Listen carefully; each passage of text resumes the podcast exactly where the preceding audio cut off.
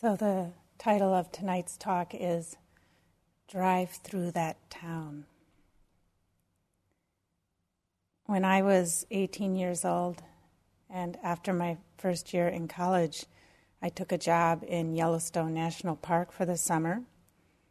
As you all already know, I lived in Minneapolis, or at that point, I was going to the University of Minnesota.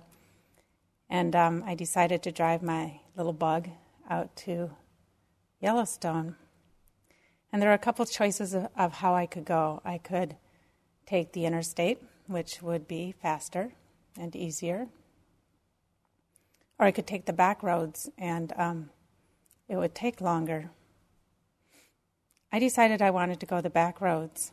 So I drew, drove for two or three days. It probably took me to drive on the back roads. And I traveled past the silos and the fields and the prairie and the little towns. I got to see what the little towns were like. I even had a traffic accident in one of those little towns. Somebody fender bendered me, and I had to stop at the insurance agency and check that out. um, I arrived at Yellowstone feeling somehow integrated like I was connected with the experience from having taken the back roads rather than the interstate.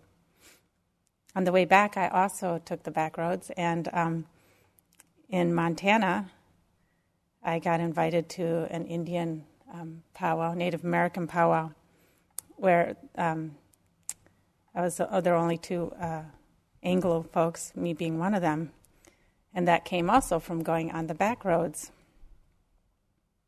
I still like to take back roads when I can. I contrasted that recently to a trip to Burma I took to teach in January, where I took a nonstop flight from JFK to Bangkok, which took 17 and a half hours. and so I got on the plane in JFK and got off the plane in Bangkok, and I felt totally disconnected. it was like, wait a moment, what just happened? So we have this new way, our newer way, where we uh, like to take the interstate. We like to go really fast. We like to get places fast. We like to avoid the towns um, and take the bypasses. We're kind of obsessed with getting somewhere. And I wonder what we lose by not driving through the towns. I wonder what we lose with our uh, emphasis on speed and efficiency and avoiding the towns.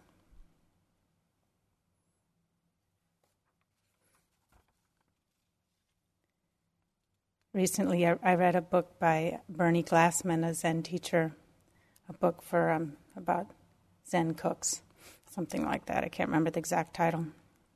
He says, at its deepest, most basic level, Zen, or any spiritual path, meditation, is much more than a list of what we can get from it. In fact, meditation is a realization of the oneness of life in all its aspects. It's not just the pure or spiritual part of life, pure, spiritual, in quotes.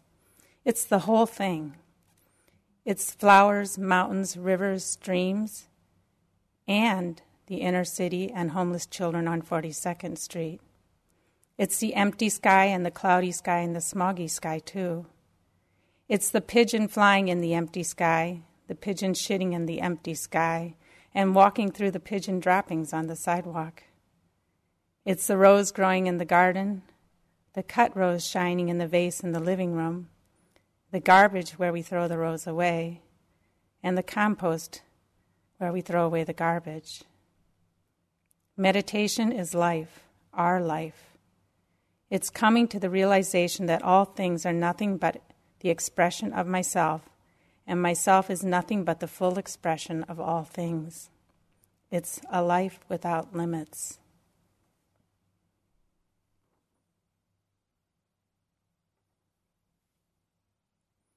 So, meditation isn't about the interstate or the bypasses, it's about driving through the towns connecting with all of life, connecting fully with life in all of its beauty and its sorrow.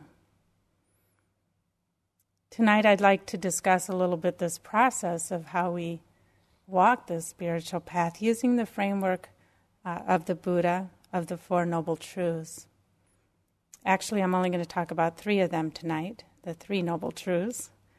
The fourth Noble Truth is the truth of the path that we're walking, the path that emphasizes our conduct in the world, emphasizes the development of our minds, and emphasizes wisdom. So there, I finished with the fourth. and now I'll talk about the three first three noble truths. After the Buddha was enlightened, it said that this was the first sermon or discourse that he gave to um, five those five ascetics that he had practiced with when he had done his ascetic practices, who were actually a little upset with him for giving up on the ascetic practices. They thought that he had um, copped out. So after he was enlightened, he went back to them and was trying to share with them what he had learned in the hopes that he could help them some. So this is the gist of what the Buddha learned. The first noble truth is that life isn't always going to be easy, that there is suffering in life, that life is difficult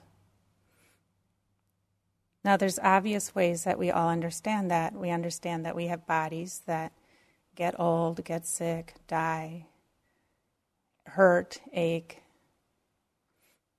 We also understand that we have minds that torment us at times, that we experience sorrow, lamentation, and despair, as the Buddha wrote it. These are obvious ways these weren't the ways the Buddha was most interested in. The Buddha was most interested in when he talked about life being difficult or there being suffering in life was the fact that we live in a world of change and that we can't control it. So, given that truth, at times we're going to experience things we don't want to experience. We're going to experience the unpleasant. And we're going to be separated at times or we're going to eventually be separated from all that we love. So, the truth that because we live in a world of change, we are going to experience all the vicissitudes of life. We're going to experience pleasure and pain, loss and gain, happiness and sorrow. We often think that freedom is getting away from this, getting away from the unpleasant. But it's interesting that the Buddha said this is a noble truth. I'm interested in that word, a noble truth. Perhaps it's a truth to be respected rather than avoided.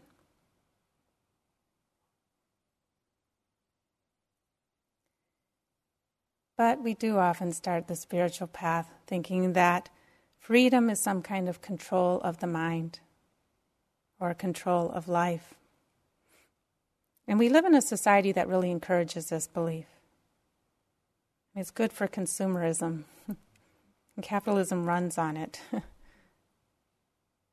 it isn't actually that way everywhere. Um, often it takes leaving your own culture to to have a sense that um, of what your own culture is like. And so, having recently been in Burma and then come back to the United States, it's like Wow. We really believe in control around here.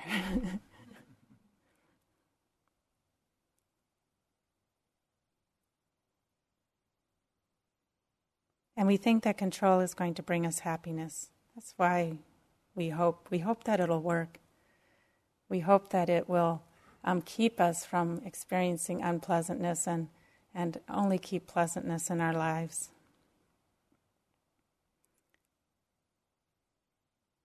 So we try not to drive through the towns that we like, don't like. We try to avoid the towns we don't like. But this doesn't lead to an integrated spirituality, to a mature, connected, and integrated spirituality. So, one way we may try to do this is to try to um, control our minds so that they're very concentrated. Now, concentration is great. Marv talked about it last night the happiness of a concentrated mind. Concentration does help us um, have some clarity in our minds, but it's not considered the goal of spiritual practice to be able to control our minds, to, you know, to be able to repress what we don't like and just keep them focused. We've all tried it. We all do try it. um, and it and it works to a certain extent that we feel happy. But what about when you get up off the cushion? You know, we can't control that concentration all the time. It's not the end of our search.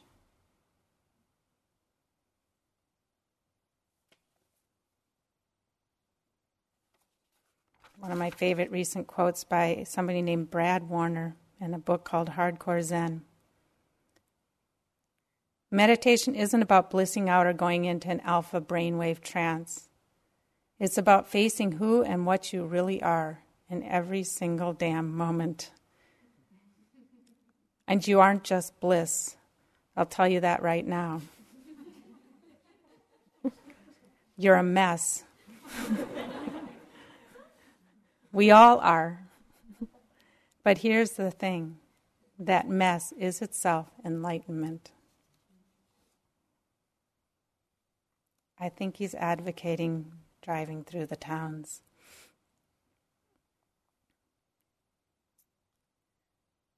So, the first noble truth is that we're a mess and that life is difficult, right? That there's struggle in life because we live in this world of change and we're not sure how to relate to it. So, the second noble truth is the cause of suffering. And the Buddha said that the cause of our suffering is the, that we rebel against the way things are, that we react against the way things are, that we have this thirst or craving for life to be different than it is. We have, for some mysterious reason, taken birth in this realm of change, this realm of joy and sorrow, this beautiful, mysterious, magnificent world of constant change. It should be pretty obvious that if we take our refuge or our happiness in things being any particular way, we're in trouble. It's not going to work due to the nature of how this world is one that we've incarnated in.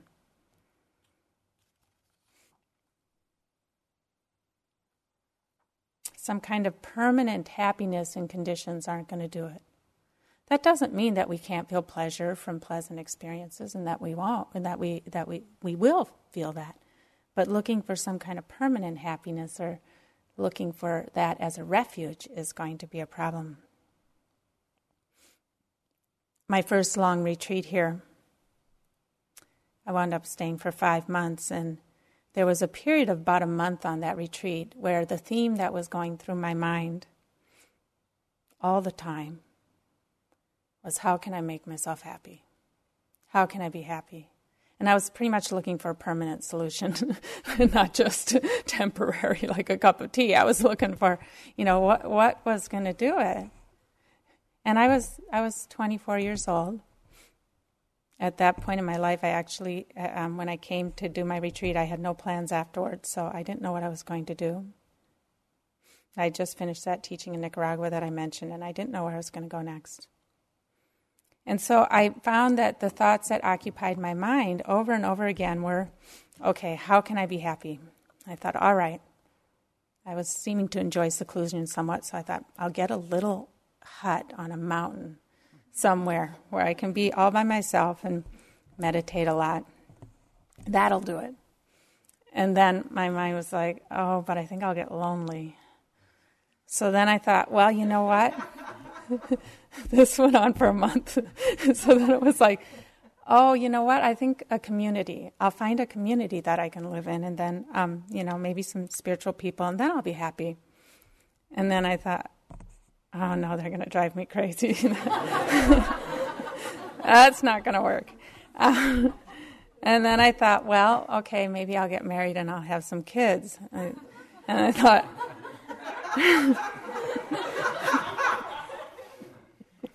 and then I thought, oh no, that's so much responsibility. I don't know if I'm up for that. it's funny looking back on it, but the truth of the matter is it was a heart wrenching period. And I was really afraid. I, I, I, felt a lot of fear. In fact, um, you know, I was pretty concentrated. I'd been sitting for quite a while. And so I'd w- wake up in the morning, and, you know, the idea when you're really doing um, a longer retreat is, you know, you notice the first thing in your mind when you wake up. And for days and days, the first thing in my mind was fear. And um, I was, you know, it was hard. It was a hard time. So finally, you know, after about a month of this, I had this insight. I went into my retreat at my um, meeting. I was meeting with Sharon Salzberg at that time, so I went into her with an, and you know, I said, um, Sharon, um, doesn't look like anything's gonna permanently make me happy. and she said, uh huh. so I kind of paused a minute and I said, well, it looks like then the answer is to try to make peace with each moment as it is. And she said, Yeah. And what was fascinating was that that afternoon the fear went away, you know, that I'd been living with for a month. Because I was actually starting, the fear was because I wasn't looking in the right place. I wasn't finding an answer. But when I really pointed in a place that we can find some happiness, and, and um, you know, then, then it was like, oh, okay, I could settle the fear went away. You know, not forever, but it, definitely that, that sense of kind of unending fear went away. So this is this was my um, one of my times of really working with trying to understand this second truth of the cause of our dissatisfaction in life is craving, wanting, wanting some kind of permanent answer. A student once asked the Zen teacher Steve Allen, if you were going if you were given a wish fulfilling jewel, what would you wish for? And he replied, to stop wishing. Because he understood that that craving in our hearts, that's what closes us down. That's what causes us to suffer. It's that craving that actually keeps us from being with life as it is, from connecting fully with life as it is. It closes our hearts.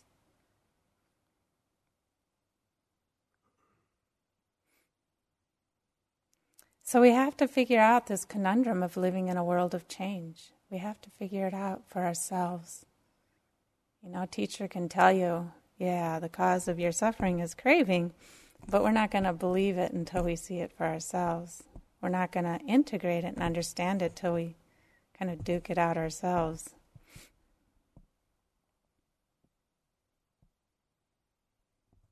And certainly when we talk about our reactivity, our reactivity being the cause of our suffering, so it is the craving, but it's also the pushing away. They're, they're just two sides of the same coin. They're basically both being un- dissatisfied with life as it is or unaccepting of life as it is. When we talk about that being the cause of our suffering, it doesn't mean that um, we don't try to make our lives more comfortable. It's not pass. We're not talking about passivity. But given that we do the best we can to live our lives and make them pleasant, which is a fine thing to do, then we prepare ourselves to deal with the flow of life, the unexpected, or the expected change.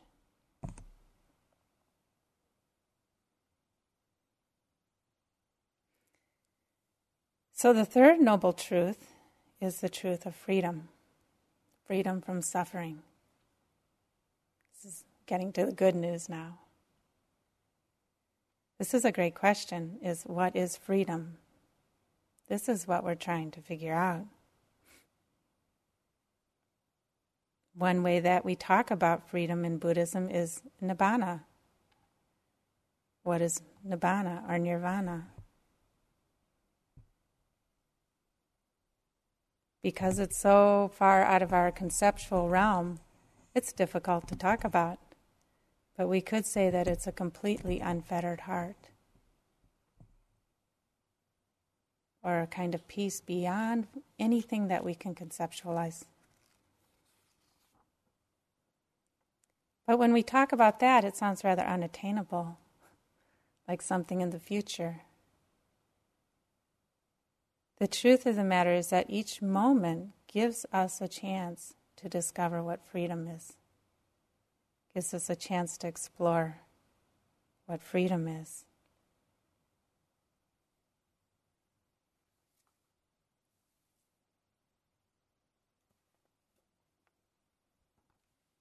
There's a poem that a student of mine gave me seven years ago. There's a date on it. And it's called The Flute. Where in all the awful apparatus we acquired to hasten freedom is the flute? The flute, thin thing, the thin, thin thing, that thinner than the rain rings freedom in.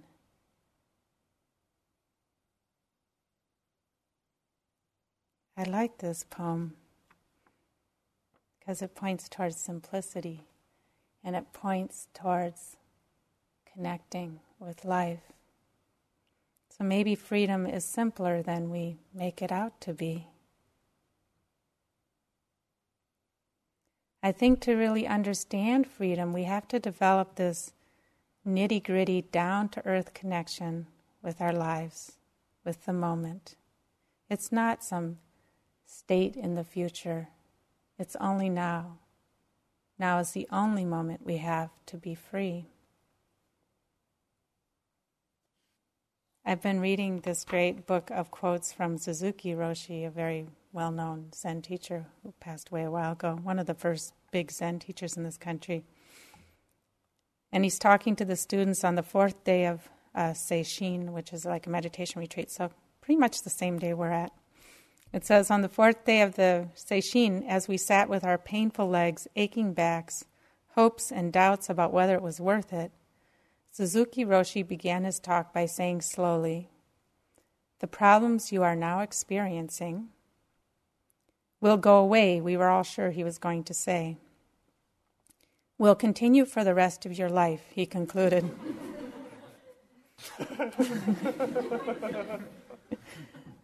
the way he said it, we all laughed.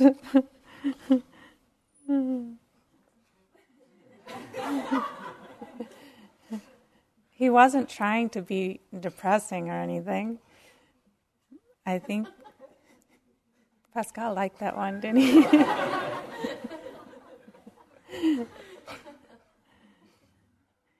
he was trying to help um, help us not put freedom somewhere in the future right? When we have some life free of problems.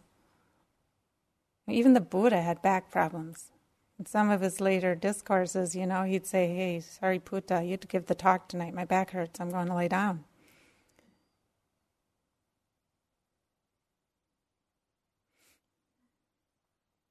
I was just reading today. I've been reading, I like to read a lot. You might have figured that out. Um, reading a book by Toni Packer who used to be a Zen teacher, and now she won't call herself that anymore. And um, she described uh, enlightenment as a vulnerable flow of aliveness with no resistance. A vulnerable flow of aliveness with no resistance. Why does she say vulnerable?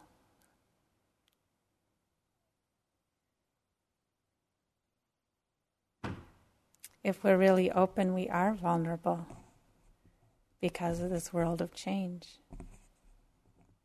And we know and we learn that control won't do it.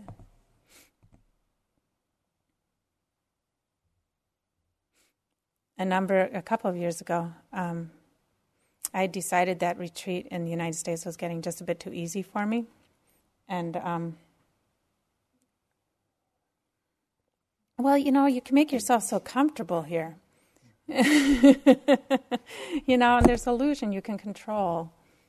We, we, we can sustain it through a retreat, if you try hard, you can sustain it. You have to try hard, but you can.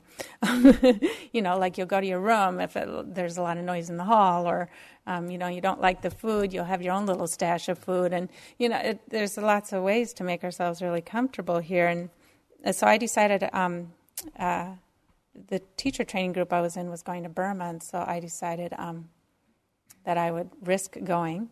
I have a very, very sensitive body, and um, it gets whacked out pretty easy. So I knew I was kind of biting off a big chunk. To I hadn't been to Asia in 20 years, um, and so I, I decided, you know what, I'm going to go to Burma and I'm going to learn about not controlling. And I learned. so I went to this little retreat center that I had mentioned the other night, and um, the first day there, so we arrived there, and um, they show me my little kuti, my little hut, and um, there was a wardrobe in there, and it was full of um, mothballs, which are kind of toxic for me. So I was like, okay. And then we tried to get the wardrobe out of the cottage, and I pulled out my back. And then they showed me the um, room where we were going to have the seminar, and it was this new building they just built and they just painted um, all the inside floors with uh, cement paint, which is toxic for me. and, um, and, I also um, have some uh, difficulties with asthma, and there were a lot of wood fires and, and the dust, so the air was very poor quality. And um, that first night that I was there, they had an all night celebration in town because uh, like these hundred new monks had taken robes apparently, and um, there was loud, loud music most of the night. I think they took a break between two and four. Um, I know they started up again at four. so I hadn't expected to learn that much that quick. so I I, um, I panicked. I was like, "Oh my God, I am not going to live through this experience. Because, like I said, maybe some of you this all wouldn't be a big deal, but I have a really sensitive body and I really, really take things in. And then on top of it, I it, there were five. I needed five planes to get home, so it wasn't like I could just change my plane ticket. There wasn't any email. You know, there was one phone in the whole monastery, and um, you know, it, it wasn't going to be easy to get out of there. So, I um, I sat down with myself, had a little talk with myself, and I said, if, it was a three week retreat. I said, if the next three weeks is only about learning about panic, I'm going to do it. I'm up for it. And I got interested in panic. And it was really interesting. You know, it was interesting to watch how it would come in waves. It's like it would start low and go all the way up and shh. And then if I put my energy lower, in my body would, the wave would go down, and then another wave would come, and I just got really interested in panic. This is what I mean by drive through any town. People often ask us the question how can I work with such and such? How can I work with panic? How can I work with anger? How can I work with fear? And often when they're asking that question, what they're really asking is, how can I make it go away? So this year I was teaching in Burma a few months ago, and my teacher, Michele McDonald, who, by the way, is responsible for starting this retreat, um, she had this phrase that we started to use, and was, she just say, drive through that town. So somebody would be asking us, how do I work with longing, for example? And basically asking, How can I make it go away? And we would say, Drive through that town. That's the way. That's the way to freedom. Drive through that town. So now, after that experience with panic, I can't say that I never panic anymore, but it doesn't control me like it used to. There's much more freedom. I know I can drive through that town. So I could even go to Burma and teach this time and know that I would be okay.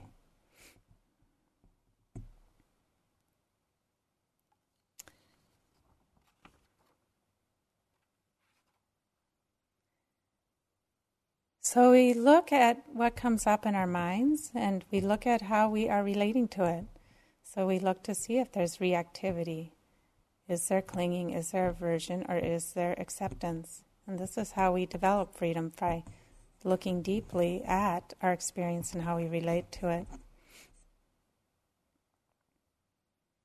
Someone in group today pointed out what a relief it is actually when you're resisting experience, you know, and something's coming along, you're like, ah, no, not today. and then when you finally relax into it and just allow it to be, there's this new openness to life, and there's a deeper ability to connect with all of life. Somebody was seeing that and pointed it out in our group, and how much more um, connected we feel when we can drive through the town, just go into the experience. And we shouldn't have an idea then when something like panic or something else comes up about how it should go. Sometimes we think, oh, I can't really get into it because it goes away.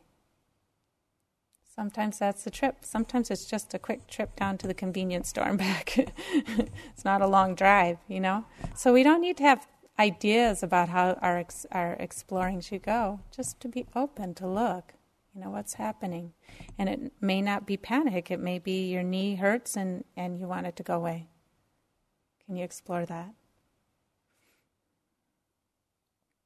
so i came back from this trip to burma a couple years ago and while i was in burma one of the, the teacher there who was giving the seminar gave us a talk on 10 kinds of equanimity i was just thought that was fascinating and i heard about a teacher who gave a talk on 20 kinds of silence this is the kind of interest we want to take in our lives.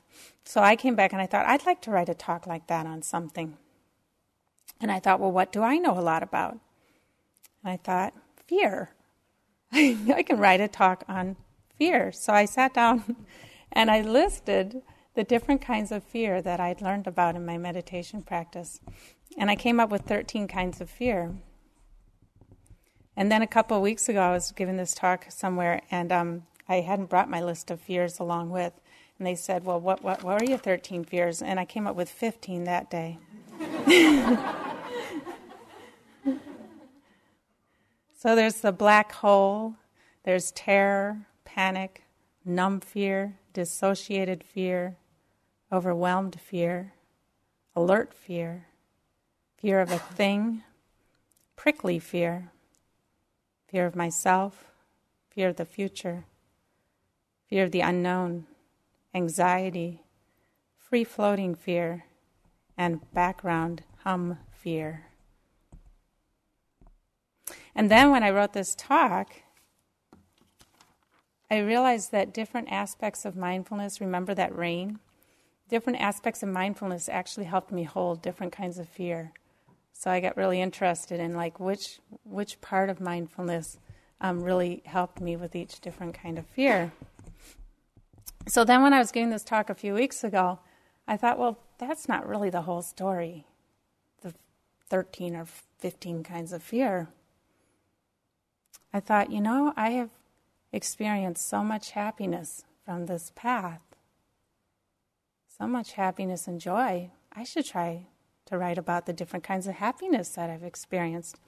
And I came up with a list of 14 kinds of happiness that I have experienced from this practice.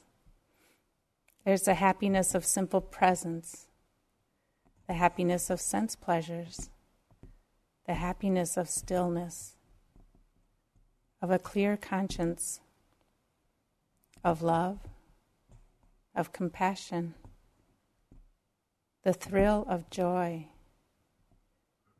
the happiness of others' happiness, mudita, the happiness of contentment the happiness of giving,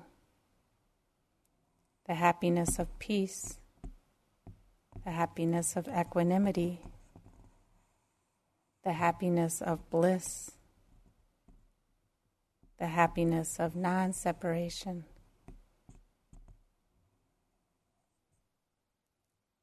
Some people have this idea that meditation will make us flat, less alive. That's one of the kind of myths of meditation. That somehow, when we talk about getting peaceful meditation, we're just going to kind of go like eh, this flat line. My experience with meditation is not that um, we drive through fewer towns, we drive through more. That we become more of who we are, more of the beautiful within us can shine through. When I was in Burma this last time, since I was teaching, I had some free time to travel, um, to walk around actually. We walked everywhere there in the Sagaing Hills. There's like 700 monasteries in a, in a pretty small area. 700 pagodas and monasteries in a fairly small area. So you just walk everywhere and just monasteries and nunneries and the atmosphere is so beautiful. And we got to know some of the monks and nuns. And there were two in particular that we visited several times each. And we had nick uh, my teacher Michele had nicknames for them. One was the happy monk and the other was angel sayadaw and why I'm telling you about these two is, first of all, they were both quite amazing beings, um, pretty enlightened. And they were completely different from each other. So, Happy Monk, he was just like a bubbling spring, just like so happy. And he laughed, and he was 91 years old. So he'd sit in his chair and just laugh and laugh and you know, he'd talk about how happy he, you know, things made him, and you go in his around him, and you just feel happy. Like once I, I asked him one one time, I said, "Well, why are you so happy?"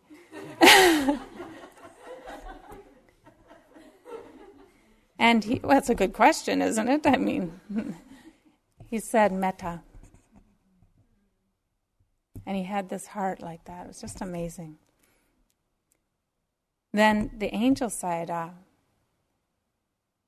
he would walk into his monastery. I would walk into his monastery. And just even going by the doors of the monastery, I felt like I was walking into this timeless sea of peace. And being around him, he was like that. Just felt like his energy was just like an ocean and still and quiet.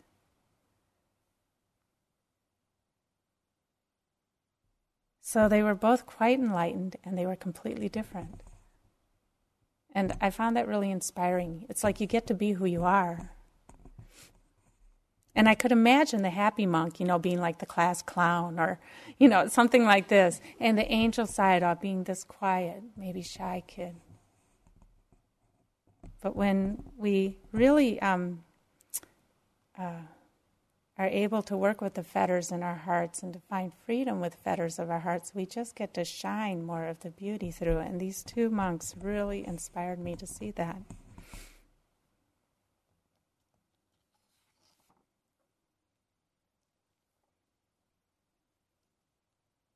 So we work it out. We work it out for ourselves. We look, we see, we explore how we struggle against life. And in that exploration, we, we find the freedom. We find a greater ability to let things be as they are and to hold them with a kind and caring awareness. And we find then that we can move through life more gracefully. So we find that when things perhaps don't go the way we want, it's okay, we adjust more quickly. Or when we lose something that we care about or someone that we care about, certainly we feel the sorrow, but there's also a greater ability to accept that that is the way life is.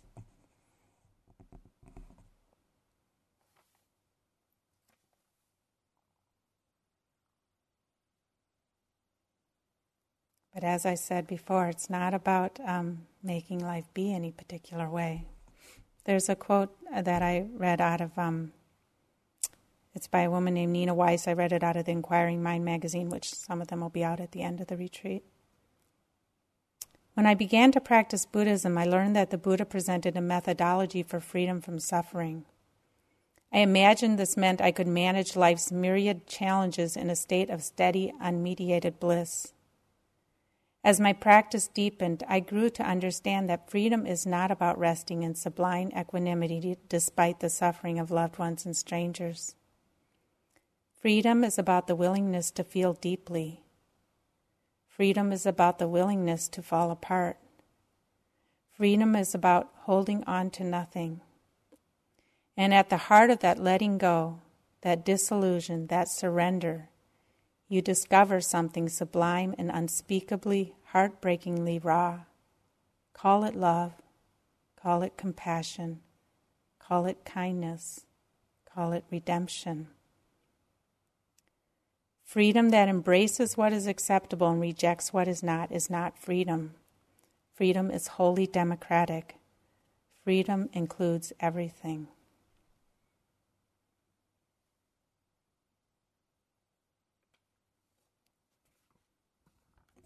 So we find as we understand more deeply what freedom is and our ability to gracefully move through this life grows, we start to see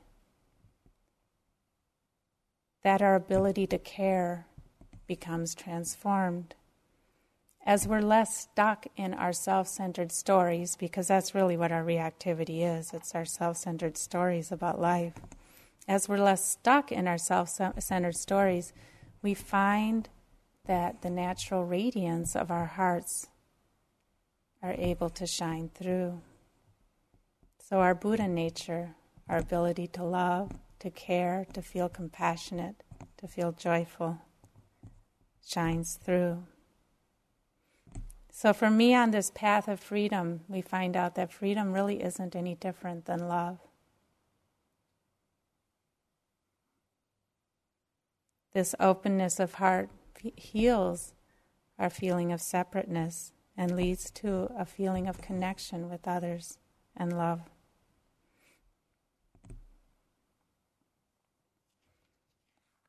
So it's not about not caring. This acceptance isn't about passivity or not caring. We actually find that our ability to care grows deeper, and we find that we're motivated then to be of use in this world to be of service in this world, to alleviate suffering, to help others, to be connected.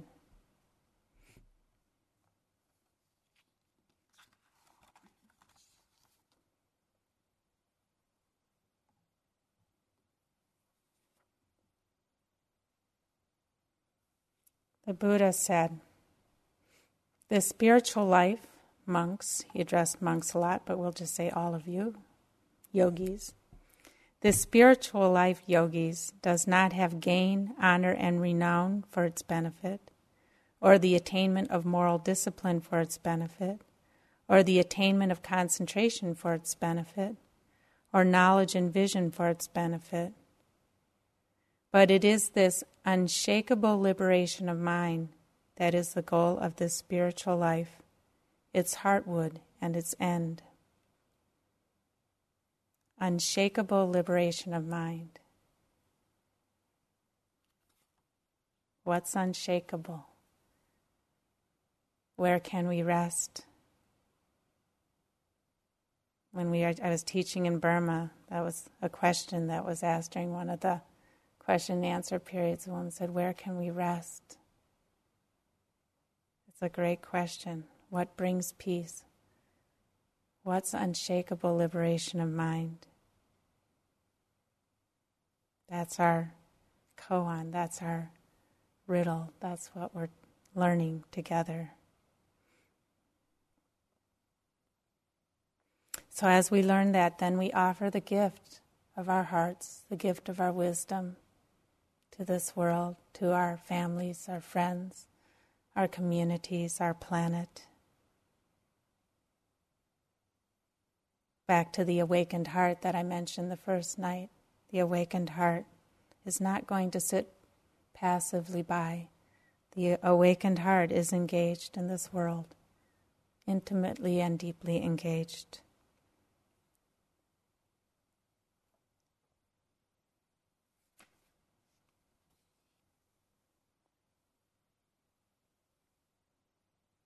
I want to end with a quote from a book called Embracing the Present by a man named Leonard John- Jacobson.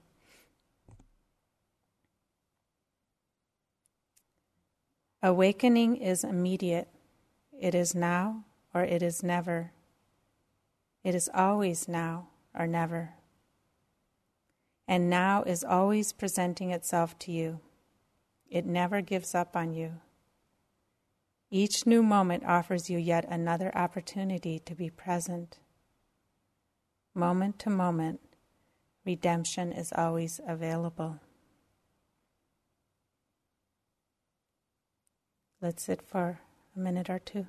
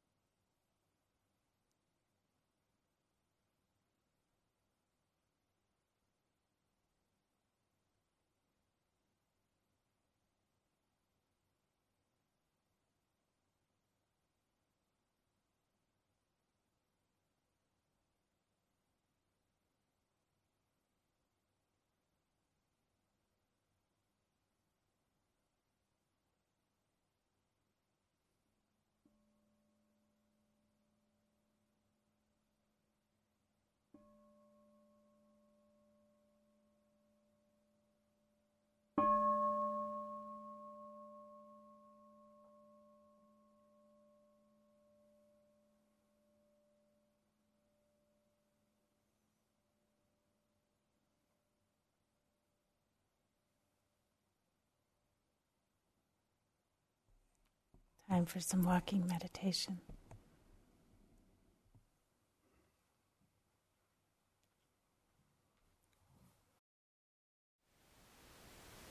Thank you for listening. To learn how you can support the teachers and Dharma Seed, please visit dharmaseed.org slash donate.